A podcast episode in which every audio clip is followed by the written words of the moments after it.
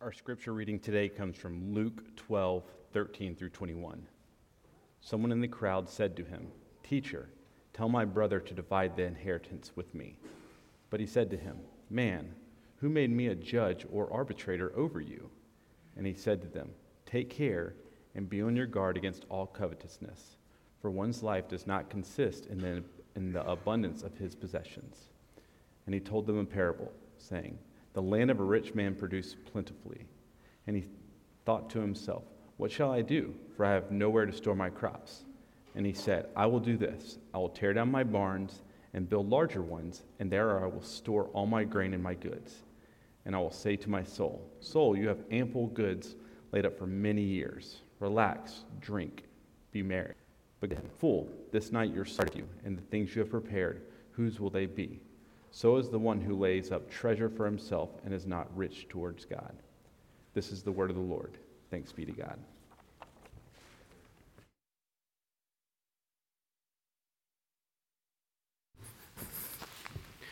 Thank you, Machine. Good morning. I'm Nathan Boyette. I'm one of the pastors here, and I don't know, I don't know about you, but I've been going in the book of Luke quite a bit this summer. I love the parables, I love a good story, and Jesus always tells a good story. Let's pray before we dive into our sermon. Father God, we thank you for your word. We thank you that you have given it to us so that we might better understand who you are, who we are to be, how we are to live in this world as your children, as your followers. Speak to us now, we pray. In Jesus' name, amen. John Rockefeller is the wealthiest man who has ever lived. At the height of his wealth, he had $340 billion in today's money. Richer than Bezos, richer than Elon Musk, richer than Bill Gates. At the height of his wealth, his wealth was 1% of the entire US economy at the time. Asked by a reporter how much is enough, Rockefeller responded, just more. Humanity is a problem with money and possessions. We seek security, identity, value, satisfaction in the wealth and things we own. Though many of us as Christians know that money and possessions will not satisfy, we still think like Tevye from Fiddler on the Roof. When he heard that money is the world's curse, he said, May the Lord smite me with it, and may I never recover. Why do we think this way? Why do we going to satisfy us? We foolishly think that wealth can provide the satisfaction, the security that we long for. The context of our parable today is the entire chapter of Luke 12, and it's sprinkled throughout with Jesus calling his audience to only fear the Lord, God, the one who created them, the one who is ultimately over them as judge, king, and loving father. Luke 12, 4 to 7, Jesus says to the crowds, I tell you, my friends, do not fear those who kill the body, and after that have nothing more that they can do. But I will warn you whom to fear. Fear him who, after he is killed, has authority to cast into hell. Yes, I tell you, fear him. Are not five sparrows sold for two pennies? And not one of them is forgotten before God. Why, even the hairs of your head are all numbered. Fear not, you are more of more value than many sparrows. In this passage, we heard conflict. Jesus says, Fear God, but then he says that God is the one who values us more than sparrows. How do these two things coexist? The word fear here is reverent fear, awe of who God is, and awe that leads to trust. One commentator writing about this, Snodgrass, says, People should fear the one who cares so much that fear is unnecessary. Let me say that again. People should fear the one who cares that fear is unnecessary. That means trusting in God and not material possessions.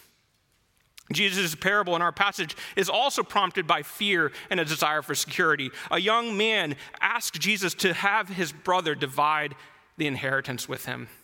The inheritance would have been his livelihood, would have been how he could exist in this world. And so fear prompts him to ask Jesus for help. We long for security. We fear loss of control, insecurity, the dangers of this fallen world. We think that money can define our value and success. We think that money can satisfy the longings we have. So we're left with the question where can we turn for refuge? Where can we find security? And our passage shows us that God is the only true rock and refuge. And so we should be rich towards God.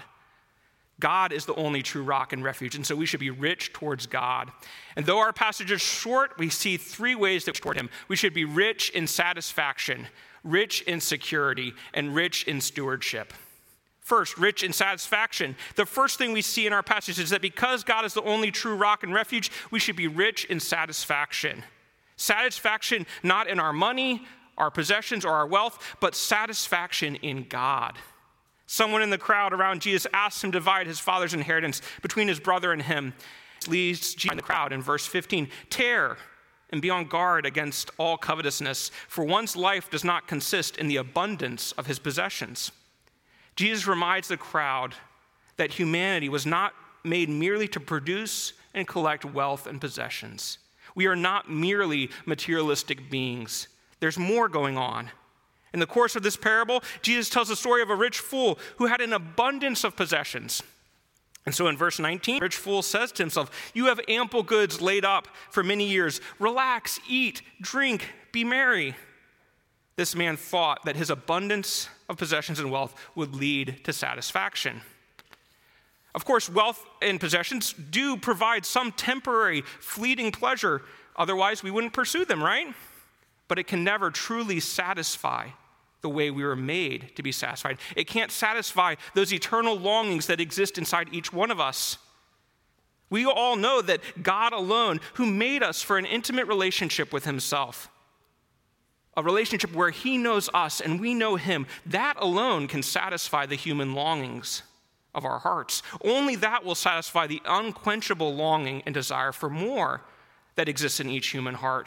A few Bible passages to illustrate this. Psalm 16 says, You make known to me the path of life. In your presence there is fullness of joy. At your right pleasures forevermore. Psalm 36, the psalmist people to delight your Lord, and he will give you the desires of your heart. Psalm 107, the psalmist praises God, saying, For he satisfies the longing soul, and the hungry soul he fills with good things. John 6, Jesus speaking to the crowd says, I am the bread of life. Whoever comes to me shall not hunger, and whoever believes in me shall never thirst. Jesus will satisfy the deepest longings that we hunger for, that leave us dry and weary. In John 10, Jesus says, I came that they may have life and have it abundantly. And in Hebrews 13, the writer encourages his flock keep your life free from the love of money and be content with that, what you have. For God has said, I will never leave you nor forsake you. That is what should content and satisfy us. The Bible is abundantly clear. We were made to live in relationship with God, to find satisfaction in Him, and be pleased with His care for us. That should be our priority. As Jesus said when teaching about anxiety in the Sermon on the Mount, He said, Seek first the kingdom of God and His righteousness, and all of these things will be added unto you. There was a study done in the 2000s of 120 super wealthy households. They all had at least $25 million of net worth. On average, they had $78 million. This study, its joys and its discontent, is most likely unsurprising to many of you. I'm sure you've heard many things like this. The researchers concluded in the conclusion the respondents turn out to be a generally dissatisfied lot whose money has contributed to deep anxieties involving love, work, and family. Indeed, they are frequently dissatisfied even with their sizable fortunes. One respondent, Jeff, had sold his first for $10 million. But this sent him into a tailspin of depression and dissatisfaction where he near, nearly killed himself. When interviewed, he was working on his next company that his aim was to sell for at least $100 million. He wouldn't be satisfied with anything less. And actually, he said, actually, it doesn't even matter if it's $100 million. It just matters that it's 100 million something. Because there's a club called the 100 Million Club. If you sell a company for that much, you're in that club. And he wanted to be in that club, and he thought that would satisfy him. Wealth and possessions cannot bring us the satisfaction and joy for which we were created. God made us for a relationship with Himself and others. We long for recognition, significance, satisfaction, and we try to find it in wealth, possessions, success, careers, but all of those will fail to satisfy without a relationship with God. If God is a source of satisfaction, then our response should be to delight in Him above all things. Delight in Him. Examine your heart. Examine your relationship with the Lord. Do you give it the priority it demands, which will cultivate that delight which we were made for? One commentator said that wealth and possessions are a chief obstacle to salvation and life with God. These things keep us from God if we give them too much weight, too much priority. If we are satisfied in God as the source of life and joy, then this will lead to the next characteristic we should be rich in. We should be rich in security. We see in our passage that because God is our only true rock and refuge, we should be rich in security. What did the man why did the man ask Jesus to have his brother divide the inheritance with him? What was the need that drove him? It may have been greed. I mean, Jesus warned, after all, to take care and be on guard against all covetousness. But I think that the parable give us an indication that the human heart desires money, possessions, in order to have security. The man, the rich fool, destroys his barns to build larger ones in order to amass a great deal of wealth and good possessions so as to have a secure life. After all, in verse 19, he says, Soul, you have ample goods laid up for many years. Relax. Be secure. Don't worry. The man feels secure because he thinks he has more than enough wealth. And for whatever, he takes security in his wealth. How, as this parable shows, none of us know when we might die. Death is a certainty for all of us in this fallen world. Wealth is not a refuge or security. More money will not prevent our eventual physical death. If wealth and possessions cannot be a refuge and security, then only God can provide that refuge that we need, that security that we need. Again, some Bible passages that make this abundantly clear. Psalm 46 says, God is our refuge and strength, a very present help in trouble. Therefore, we will not fear, though the earth gives way. Though the mountains be moved into the heart of the sea, though its waters roar and foam, though the mountains tremble at its swelling, we will not fear. Psalm 20 Some trust in chariots and some in horses, but we will trust in the name of the Lord our God. They will collapse and fall, but we will rise and stand upright. Philippians 4, Paul writing to the church in Philippi says, The Lord is at hand. God is present in your midst. Is at hand. Do not be anxious about anything, but in everything by prayer and supplication with thanksgiving, let your requests be made known to God. We should pray to him and trust in him. Matthew 7, in the Sermon on the Mount, Jesus, speaking to the people about prayer, reminds them which one of you, if his son asks him for bread, will give him a stone? If he asks for a fish, will give it. If you then, who are evil, who are bad, know how to give good gifts to your children, how much more will your Father, who is in heaven, good, give good things to those who ask him? Our God is a loving heavenly Father who delights to give things to us. We can rest secure in him. The Great Wall of China is the only man made object that can be seen from space.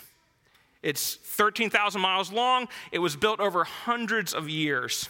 What prompted the Chinese empires, different empires, to build this wall? Various invaders from the Asian steppes repeatedly came into China, conquered it, and setting up new empires. The Chinese empires tried to build these walls to prevent people from coming in, to provide the security that they longed for. Many scholars have tried to calculate how much it cost to build, build the Great Wall. One scholar estimates that it, in today's money, would have cost at least $100 billion to build the Great Wall. And this is the human expense as thousands of people died in the building of these walls. But despite this immense wealth, the wall could not provide the security that the various Chinese empires desired. Repeatedly, even after the walls were built, new invaders would come and conquer China and set up a new empire. We are just like that, trying to set up a wall against the world's troubles with our wealth, but our wealth cannot provide the security that we long for. It cannot hold sin and the brokenness of this world at bay. Most of the respondents to that survey of wealthy American households stated that they do not consider themselves financially secure and would require at least a quarter more than they currently had to achieve it.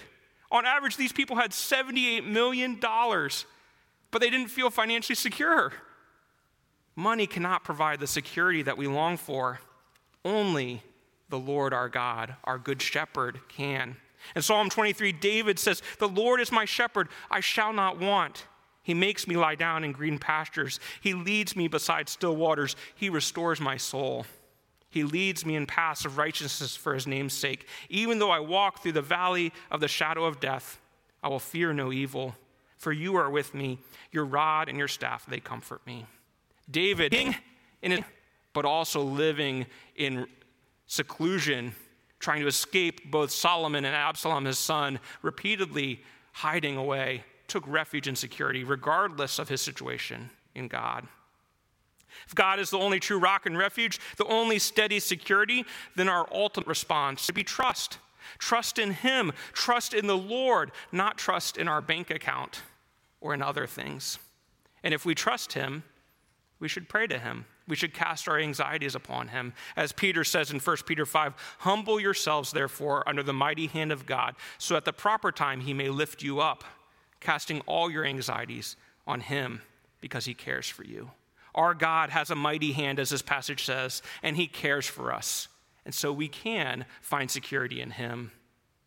If we are satisfied in God, and if we seek Him as our only refuge and security, then we will naturally think of our wealth and possessions in terms of stewardship, which is our final point. If money, possessions, and wealth are not for satisfaction, and they're not for security, then what are they for? They're for stewardship for God's mission and kingdom. We are to steward them for His glory and the flourishing of ourselves and others. This concept is not explicit in our passage, but our passage does implicitly teach stewardship. If you will, what the rich fool says. He's incredibly self focused. Look at verses 17 to 19. He uses 12 personal pronouns. This would have been jarring, glaring to the audience. In verse 17, he says, what shall I do? For I have nowhere to store my crops. And he said, I will do this. I will tear down my barns and build larger ones, and there I will store all my grain and my goods. And I will say to my soul, Soul, you have ample things laid up for many years. Relax, eat, drink, and be merry. This rich fool thought that all that he had was his by right, that he had earned. It was all his. He views everything as his by right, none of it as a gift from his maker. The rich fool is asked by God, Fool! This is the only time in the book of Luke that God speaks directly, God the Father speaks directly to somebody. Fool, this night your soul is required of you, and the things you have prepared, whose will they be? And then Jesus concludes the lesson with an exhortation to be rich towards God. All of our possessions and wealth are gifts from the one who made us, the one who created everything. Everything we have is from his hand. We cannot take it with us. And so, what are we to use it while we live this earthly life in a manner pleasing to him? So, first, we need to see that all our wealth and possessions are ultimately God's. They're all his, and we are merely stewards of it. A steward is somebody who is entrusted with something to care for another person's possessions. In Deuteronomy 8, Moses speaking to the people of Israel as they're about to go into the promised land, a land rich in milk and honey, a land where they would prosper. Moses reminds them, Beware when you get there, beware lest you say in your heart, My power and the might of my hand have gotten me this wealth. You should remember the Lord your God, for it is He who gives you the power to get wealth that he may confirm his covenant that he swore to your fathers as it is this day. Any wealth or possessions we have comes by God's gracious hand. So if it's not ultimately ours, then we are stewards, someone who is to care for another's possessions and wealth. This is of utmost importance. Jesus warned again and again about the dangers of money to, in the Sermon on the Mount, he said, No one can serve two masters, for either he will hate the one and love the other, or he will be devoted to one and despise the other. You cannot serve God and money. Paul warned his readers in 1 Timothy 6 For the love of money is the root of all kinds of evils. It is through this craving that some have wandered away from the faith and pierced themselves with many pangs. The love of money causes people to wander away from God because you can't serve God and money.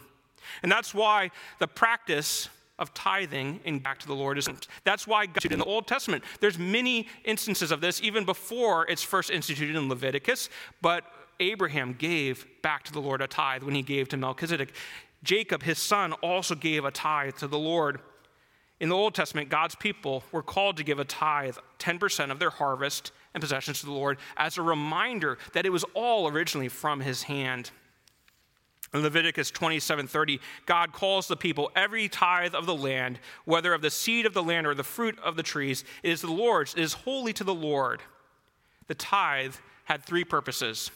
First, it provided for the support of the ministry, the temple, the priests, the Levites. Second, it provided for the needs of the poor in the community. And third, it provided an opportunity to celebrate as God's people together in God's presence. Celebrate his provision, celebrate his kindness, to worship him. When we come together, we no longer pass the plate because of the pandemic, but when we did pass the plate, it was a reminder that we're worshiping God even in the giving of our tithes and offerings back to him. Our tithe is an act of worship. We, the church, as God's people after Jesus, still have important obligations. We support the, God, the work of God's church those he has called to ministry. We should still support the poor. We should still celebrate and worship as we give back to God. Sorry, I lost my place. There we go. The message of the parable of the talents, which we're going to look at in two weeks, is that we are not just supposed to be stewards of money, but we're supposed to be stewards of everything that God has given us our loss, our skills, our gifts, our time. Everything is God's and we're supposed to use it all as stewards for his glory. In The Lord of the Rings, Denethor, the steward of Gondor, is the last of his family to sit as a steward over the kingdom of Gondor. He's king, his family had been entrusted in keeping Gondor safe for the kings to return and lead Gondor in mighty war against the evil forces of Mordor.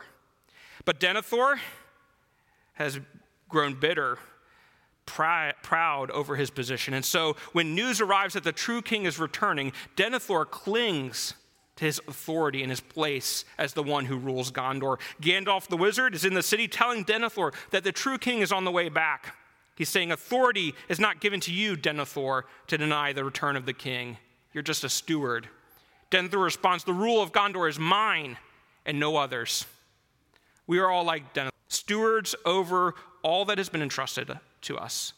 But sadly, too often, we also, like Denethor, look at our own private kingdoms and we think, this is mine. I'm the one who gets to decide how to use all this. I'm the one who gets to rule over it and distribute it how I see and please. We think that all of it is ours, no others. My money, my house, my things, my skills, my gift, my time. Speaking about this, because the Bible speaks about this quite a bit. Money is mentioned 800 times in the Bible. It's the second most mentioned topic. 11 out of Jesus' 39 parables have money as a central focus. Why is this placed so much emphasis and importance in the Bible? It's because too often we allow money and possessions to be the satisfaction and security which only God Himself should be. When we come to realize that God is our satisfaction and security, then our relationship with wealth and possessions changes. We begin to understand that we are stewards of what God has given us, and we begin to rethink how we can use it. God cares about our whole entire lives, and money and possessions are, whether you like it or not, an important part, a very important part of our lives. God cares about how we use our finances. He cares about how you're going to spend your money because it is a barometer of the soul to a degree. He calls us through His Word to generously give to His kingdom and to other individuals in need. We've already touched the church or tithes and offerings, but sadly, it's not the norm in the American church anymore. A few statistics from a recent American wide survey on charitable giving. American Christians, on average, give 2.5% of their income to kingdom causes. Not just churches, kingdom causes. 2.5%, well short of the 10% tithe.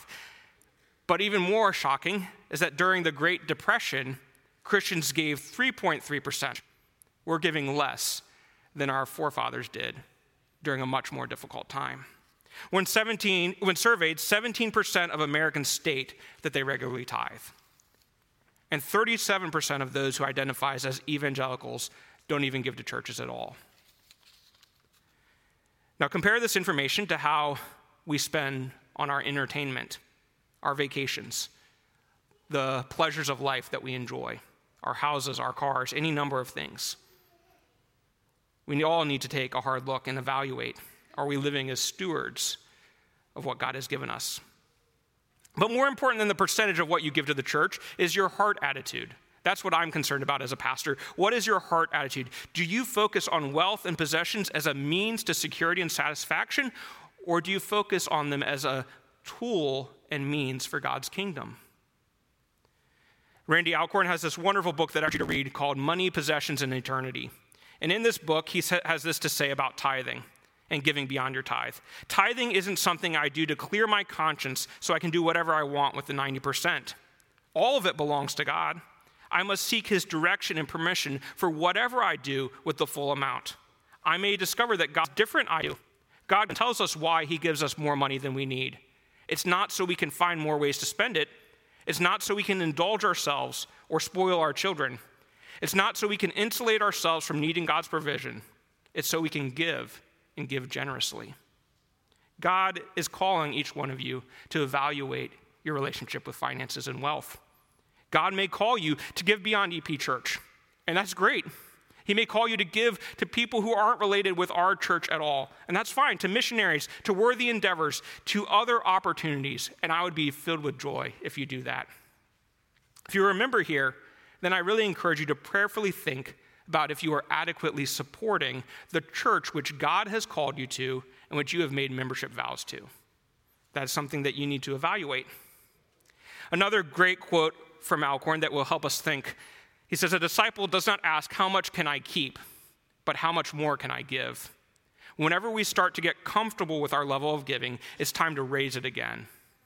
I'm not just preaching to yourself, I'm to myself. I've been constantly individuals in my own personal life. Somebody I knew in seminary, his father in law was repeatedly audited by the IRS because he consistently, year after year, gave away over 50% of his income. He was audited multiple times because the IRS couldn't fathom that an individual had been giving away that much of their money. They didn't believe it. My wife and I were missionaries in China for many years. And with that we were with, you have to raise all of your financial support. And we repeatedly, again and again, saw individuals sacrificially give so that we could be there in China ministering. It encouraged us so much. People who materially had very little joyfully gave to the Lord what they could by investing in God's kingdom through our ministry. As one of your pastors, my concern is that you live as a faithful steward of all that God has given you. Everything you have is a gift from His hand. So the question is, are you using it fa- as a faithful steward in a manner pleasing to Him? Being a steward of the wealth and possessions we have been given by God has far reaching and impactful consequences on everything that we do, on our possessions, the houses we live in, the car we drive, the next new cool gadget that we might want to buy. Retirement. Do we that huge amount of money? Do we really need to get to a certain amount of money and retire as early as possible so we can just stop working and enjoy the golf course or whatever else you might like? Investing, the companies we invest in, do you do the research to see if they are building their wealth off the oppression and exploitation of other people around the world, or are they things that would please God? It's an important question. How we raise our children. Are we teaching them that everything they have is from God's hand, that they should be giving back to God from the resources that they have? Do we teach them that the goal of life isn't to get the best job, make the most money, have the biggest house? These things are learned from a very young age. Important life events, birthdays, weddings, funerals, is our goal in those to show off to the world how much money we have and look at this awesome event that we can pull off there are so many more ways that you can probably individually think of where a shift in your perspective away from this money, this wealth, this possessions is mine, to I'm a steward would shift and change how you interact with your money.